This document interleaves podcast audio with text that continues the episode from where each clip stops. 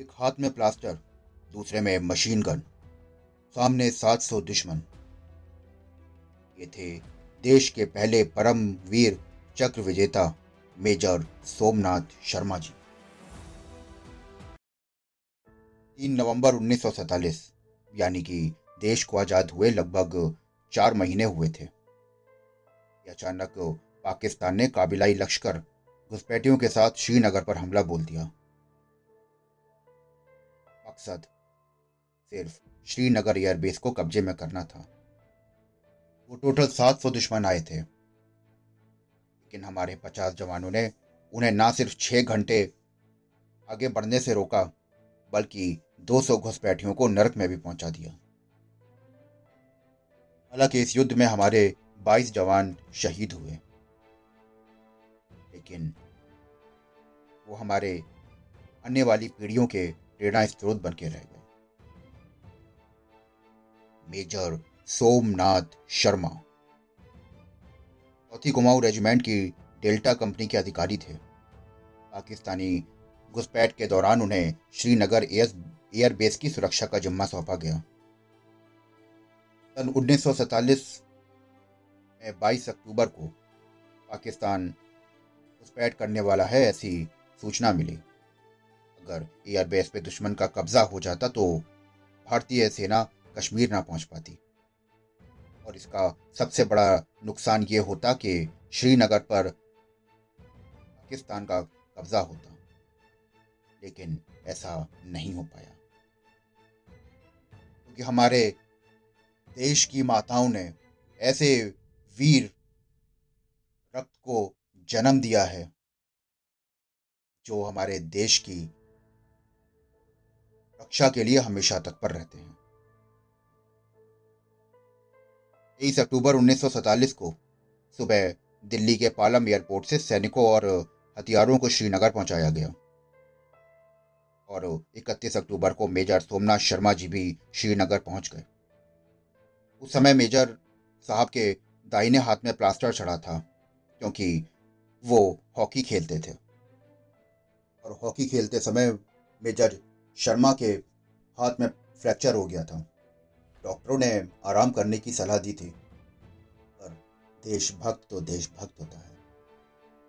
से कहा दर्द और घाव दिखता है जब उसके देश पर दुश्मन खड़ा हो?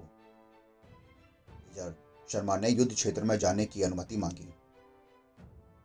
उनको अनुमति मिल भी गई और उन्हें उनकी यूनिट का कमांड सौंप दिया गया। मेजर शर्मा ने अपने सैन्य अधिकारियों से कहा कि कश्मीर घाटी में मैं घुसपैठियों को निकाल बाहर करूँगा और उन्हें बाहर मार भगा दूँगा। दो दिन बाद 2 नवंबर 1947 को यह खबर मिली कि पाकिस्तानी दुश्मन श्रीनगर एयरफील्ड से कुछ दूरी पर बड़गाम तक पहुँच गया है। और मेजर शर्मा और 50 जवानों को उनकी कंपनी बडगाम रवाना हो, कर दी गई। तीन नवंबर उन्नीस सौ सैंतालीस। के मेजर शर्मा और टीम बड़गाम पहुँचे और तत्काल उन्होंने छोटी छोटी टुकड़ियों में बटकर मोर्चा लेने की पोजीशन ले ली। हालाँकि बड़गांव गाँव में दुश्मन की हलचल दिख रही थी और मेजर शर्मा ने अपनी पोजीशन को बरकरार रखते हुए अंदाज़ा लगाया कि ये हलचल तो सिर्फ़ ध्यान भटकाने के लिए है। असली हमला तो पश्चिम दिशा की तरफ़ से होगा। और मेजर शर्मा का ये गणित बिल्कुल सही निकला। दोपहर तो ढाई बजे 700 लश्कर काबिलियाओं ने हमला किया। उन्होंने 50 जवानों की टुकड़ी पर ताकतवर मोर्टारों के गोले दागे। मेजर शर्मा और उनके साथी जवान तीन तरफ़ से घिर गए थे। उनकी टीम के साथी सर के ऊपर फट रहे मोर्टारों के गोलों से निकल रहे बारूद से जख्मी हो रहे थे। लेकिन इसके बावजूद भी वो देशभक्त ने करारा जवाब दे रहे थे। जय शर्मा ने जब गिनती की तो उन्हें पता चला कि एक एक जवान सात सात दुश्मनों से संघर्ष कर रहा है। तुरंत गए और ब्रिगेडियर सेन को उन्होंने और टुकड़ी भेजने की रिक्वेस्ट की। शर्मा को बडगाम पोस्ट की वैल्यू पता थी। पोजीशन को वो छोड़ना नहीं चाहते थे। क्योंकि अगर ये पोस्ट चली जाती तो शायद श्रीनगर भारत के हाथ से निकल जाता और कश्मीर घाटी भारत से अलग हो जाता। लेकिन वीर देशभक्त मेजर शर्मा और उनकी टीम ने ऐसा होने ना दिया। हाथ में प्लास्टर लगे होने के बावजूद मेजर शर्मा हर पोस्ट पर दौड़ दौड़ कर सैनिकों का हौसला बढ़ा रहे थे। बीच बीच में दुश्मन पर गोलियाँ भी बरसा रहे थे। कि फॉरवर्ड प्लाटून खत्म हो गई थी। लेकिन उसके बावजूद उन्होंने अपने सैनिकों के हौसले को देखते हुए जंग जारी रखी। इसी बीच मेजर शर्मा सभी लाइट ऑटोमेटिक मशीन गनर्स के पास मैगजीन पहुँचाने का काम करने लगे, ताकि गोलियाँ खत्म ना हो और किसी भी पोस्ट पर दुश्मन के शरीर को हिंदुस्तानी गोलियाँ चीरती रहें। बीच मेजर शर्मा ने मुख्यालय को एक संदेश भेजा और उन्होंने कहा कि हमारी संख्या बहुत कम है। दुश्मन हमसे 45-46 मीटर की दूरी पर है। हम भयानक गोलाबारी के बीच में हैं, इसलिए हमें और लोगों को भेजिए। थोड़ी देर बाद ही मेजर सोमनाथ शर्मा एक तो मोर्टार विस्फोट में शहीद हो आखिरी सांस तक लड़ते रहे। उनका सर्वोच्च बलिदान बेकार नहीं गया। श्रीनगर एयरबेस जाने दिया और ना ही कश्मीर हाथ से छूटने दिया। उनकी टुकड़ी के बीस से ज़्यादा जवान शहीद हो चुके थे।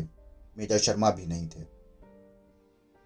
लेकिन बचे हुए जवानों ने बहादुरी का परचम लहरा दिया।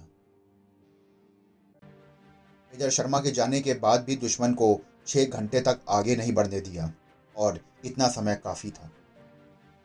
इसके बाद कुमाऊं रेजिमेंट की पहली बटालियन आई और आते ही दुश्मन को करारा जवाब देने के लिए पोजीशन संभाली। मेजर शर्मा, एक जूनियर कमीशन ऑफिसर और चौथी कुमाऊं रेजिमेंट की डी कंपनी के 20 सैनिक शहीद हो गए। लेकिन श्रीनगर और कश्मीर बच गया। उन्होंने मर के भी दुश्मन को ऐसा करारा जवाब दिया कि उसकी रूह काँप गई।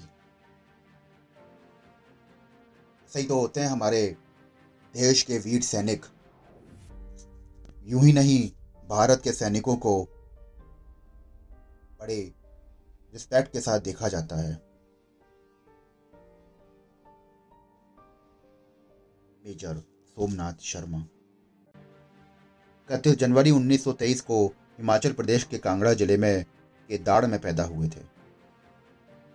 के पिता अमरनाथ शर्मा, भारतीय सेना में मेजर जनरल थे। बाद में वो भी इंडियन आर्म्ड मेडिकल सर्विसेज़ के पहले डायरेक्टर जनरल भी बने थे।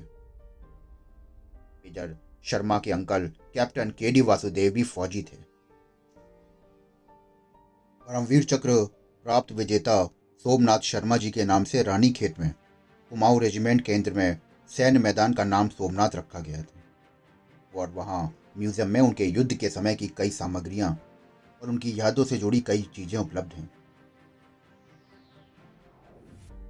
मेजर सोमनाथ शर्मा जी ने कश्मीर को बचाकर देश का पहला परमवीर चक्र जीता था।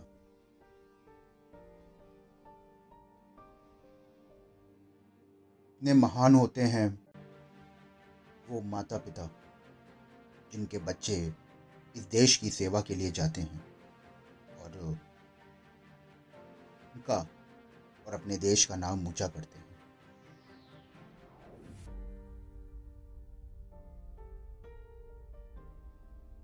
बड़ा जुनून चाहिए जाने वाले को और भेजने वाले को। हम आज इसी वाले कमरों में बैठकर मज़े से अपनी ज़िंदगी जीते हैं। टीवी देखते हैं इंजॉय करते हैं पार्टी करते हैं। हर वक्त हम ये भूल जाते हैं कि जिनकी वजह से हम आज़ाद होकर ये काम कर रहे हैं, वो सरहद पे हमारे जवानों की वजह से है। कुछ भी करिए, लेकिन अपने जवानों का हमेशा सम्मान करिए। आज हम खुली हवा में सांस ले रहे हैं तो सिर्फ़ उनकी वजह से। मैं फिर मिलता हूँ आपसे।